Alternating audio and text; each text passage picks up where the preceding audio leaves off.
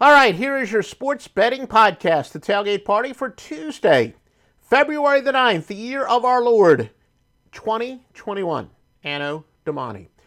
I'm, you know what? I'm going to throw you off a little bit. I'm going to go to our free pick right away in the NBA. It is to go with Orlando and Portland to go under the 220. Not that I understand why, you know, pe- people seem to love the free pick more than anything else, but then again, for the super sharps and, and whatnot, we'll have other great information coming up. Many of our systems involve exploiting counterintuitive point spreads or totals.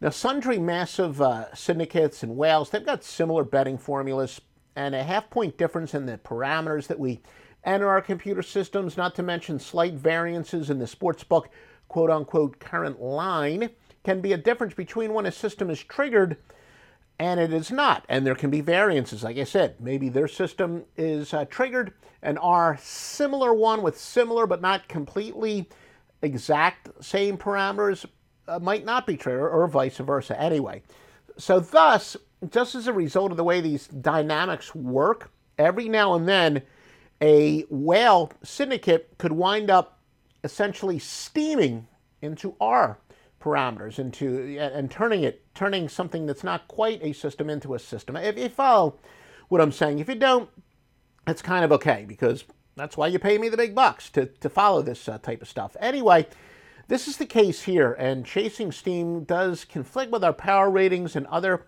metrics so this bet falls just short of being a premium bet but more than still strong enough to release as a free one a total that's based on recent form and the current total goes under at 1637, 1120, and 74. So again, Orlando and Portland to go under the total is our free bet. But uh, all right, I should have adjusted uh, my my page there before I switched. I should have put my offshoreinsiders.com at home. Well, you know, at least I, I checked the microphones right now. Let's go to it again. Um, we're hot. Joe Duffy's picks, everyone's hot.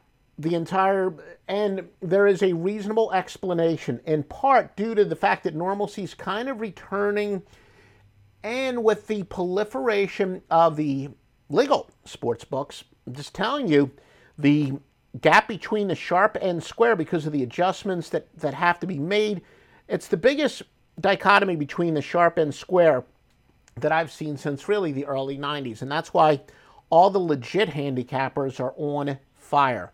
And in fact, we do have a, a lot of people. I know you had um, uh, purchase, uh, packages that expired on Super Bowl Sunday, and especially if you used an inferior uh, site, you're definitely looking f- to begin the rest of your gambling life. So we got a great special where you're going to get a bunch of free plays on a 100-day pass, no matter which handicap you get.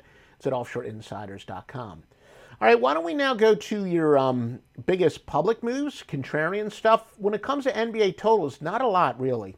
Uh, in terms of percentage of bets, which is the number one criterion for the contrarian bettor, Portland is really the strongest. It's 63%. But again, if you're a contrarian player, that means you would fade that and go with Orlando. Now, as far as money's concerned, um, a little bit more there. The 98% of the bets are on the New Orleans Pelicans. 88% is on Golden State. And that's really about it as far as uh, NBA is concerned. Now, how about college basketball? As usual, an added rotation game.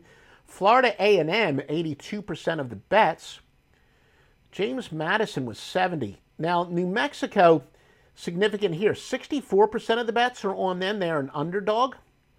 And I'm moderately surprised, although kind of the sharp money is that, look, New Mexico, I don't know if you know their situation, but New Mexico has had all kinds of uh, issues with COVID, and some players have opted out. And there's even been some talk about New Mexico just postponing the rest of the season. But remember one of our golden rules that players tend to rally around adversity. So I, I, I although it's not a premium play, I agree with what the sharps are thinking. Uh, New Mexico, I think, would be undervalued here, and the sharps, it looks like, are really betting um, for New Mexico to rally around that adversity.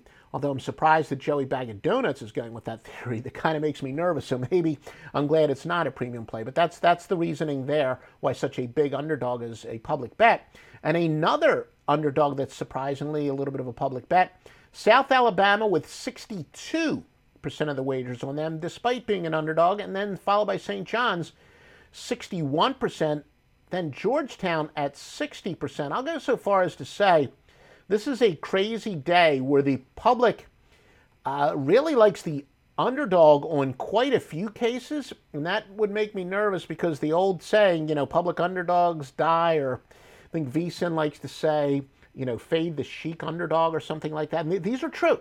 These are true. But there's more public plays on underdogs today than you'll almost ever see. Now, as far as the public money, 93% is on Kansas State, 88% on NC Central. Now, some people would say NC Central definitely becomes a sharp play when the money says one side and the number of bets say the other side. A lot of people say ride the money. Based on that theory, NC Central would be a very sharp bet, and uh, 80% on St. John's. Now, the biggest line moves of the day. And uh, let me just get this thing out of the way. There we go. The biggest line moves of the day in the NBA. San Antonio opened up as a one and a half point favorite to Golden State. They're now a one point underdog. Brooklyn opened up at six and a half point. I'm sorry, opened up as an eight and a half point favorite to Detroit. They're now only six and a half. Uh, college basketball. Well, we talked about it. NC Central opened up as a pick. They're now minus two and a half, and that's really it there. Uh, yesterday we told you about the biggest NBA teams to bet on in terms of uh, ATS margin and you know how it kind of demonstrated there was regression of the mean. Well, here we go. The top over teams. Brooklyn's going over 18 and 7 by an average of 7.7 points per game. I understand Brooklyn's added some firepower. Uh, and again, these rankings are based on the margin they cover by, they go over or under by, is the case here. Uh, Den- Denver goes over 17 and 6 by an average of 5.7 points per game.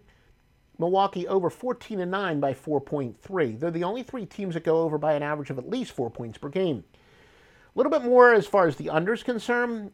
New York is going under at a 17 and 8 rate, minus 6.7 points per game. So in other words, they go under by 6.7. Atlanta's going under 16 and 7, going under by an average of 5.4 points per game. Houston also 15 and 7 under by an average of 4.6. Lakers under 17 and 8, going under by an average of 4.4. And uh, that would be about it as far as the sharp intel is concerned and the top over under teams. But remember, please follow us on Twitter. And I know a lot of you are watching us on Periscope, so you're probably following us on Twitter. But if you're not, it's at Offshore Insider. Yeah, I really wish that Twitter would have given us one more um, one more uh, character. It's Offshore Insider without an S, although our website is Offshore Insiders. And make sure you visit offshoreinsiders.com for the best vetted sports books and more. Offshoreinsiders.com.